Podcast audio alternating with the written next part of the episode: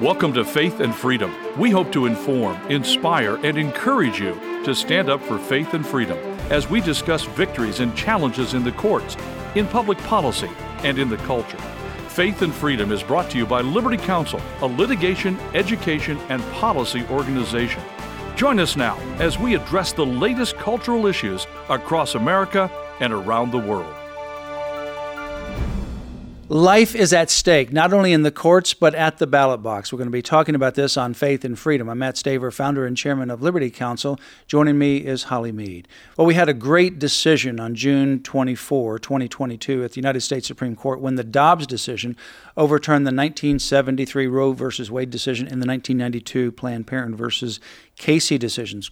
Amazing decision that was generations in the making and will have generational impact. But as we said back then, that the battle is now just beginning because that means that the battle is going to be very intense in Congress, and it's very intense right now because there's attempts to pass a federal law that would codify abortion even more liberal than Roe versus Wade. And there's also battles on the state levels, and we're going to be talking about two different battles that are going on, all around the concept, the idea of life.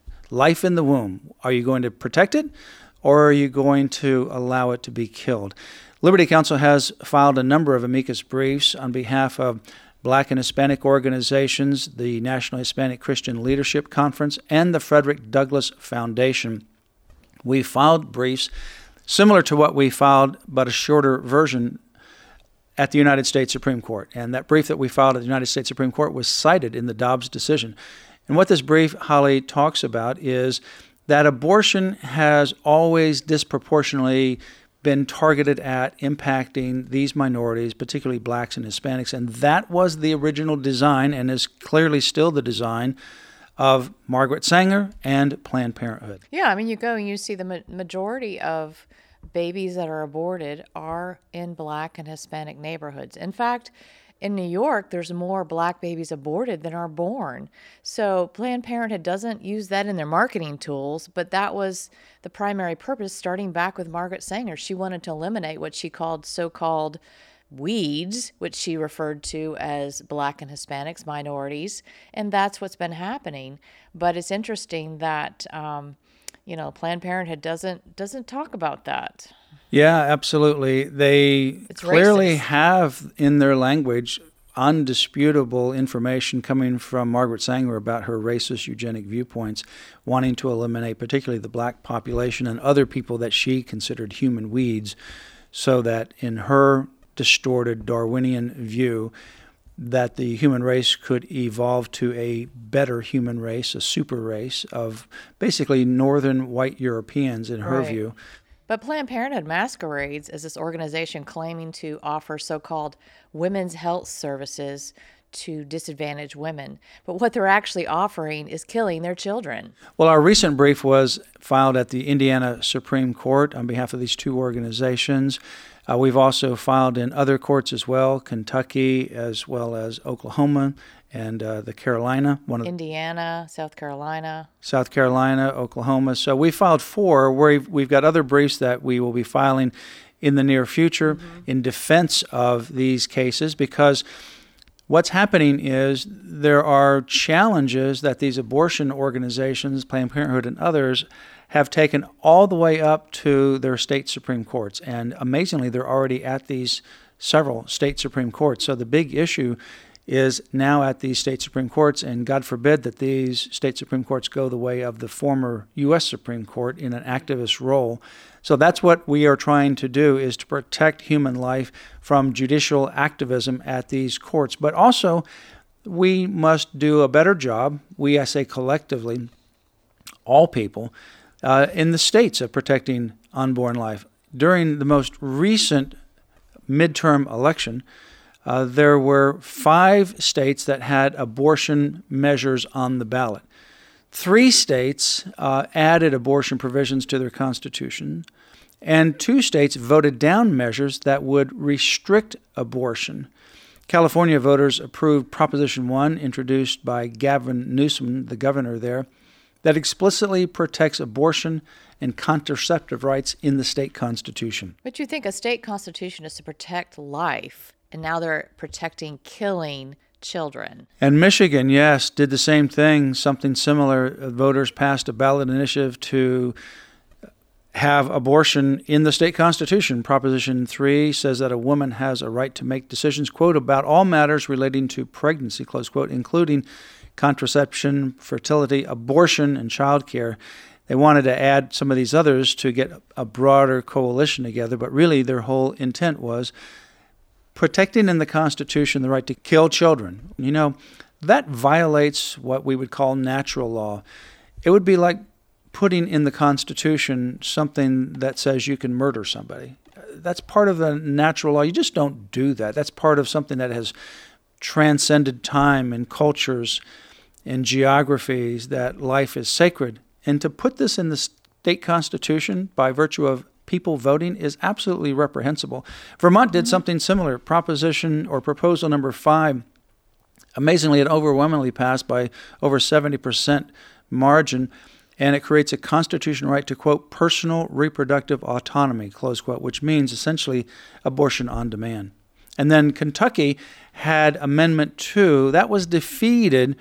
That amendment would have amended the state constitution to explicitly state it does not quote secure or protect a right to abortion or require the funding of abortion close quote. That failed to garner enough votes to pass. It was close but it failed and then, in addition, voters in Montana amazingly voted against legislative referendum 131, which would essentially protect children that were born alive after failed abortions. That's unbelievable. And it would allow healthcare workers to face punishments if they didn't give them proper medical treatment after they're born alive. So, this was a born alive infant protection law.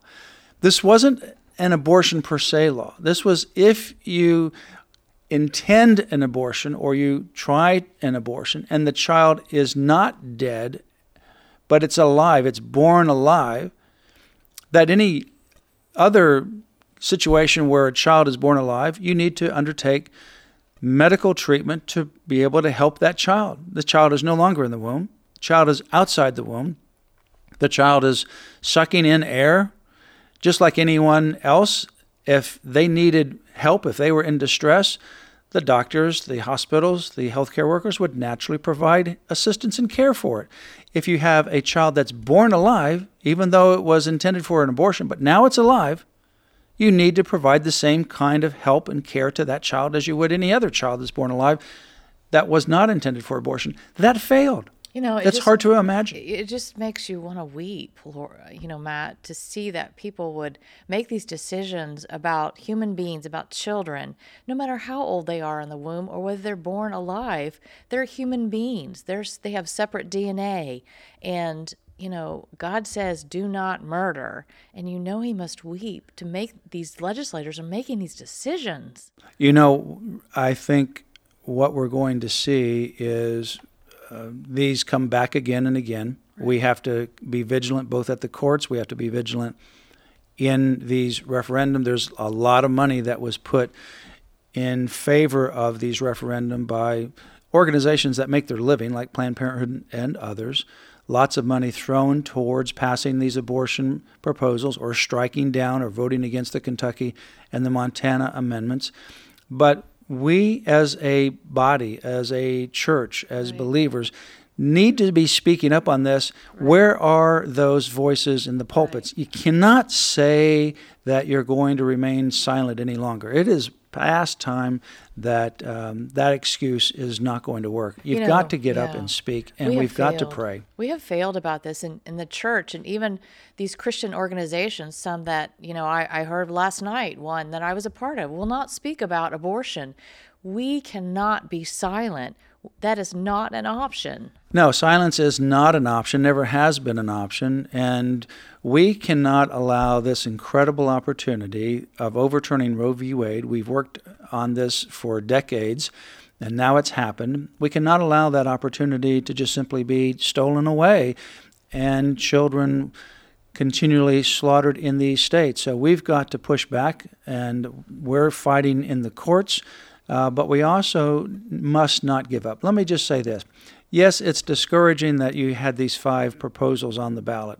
Three of them put now abortion into their constitution California, Michigan, and Vermont.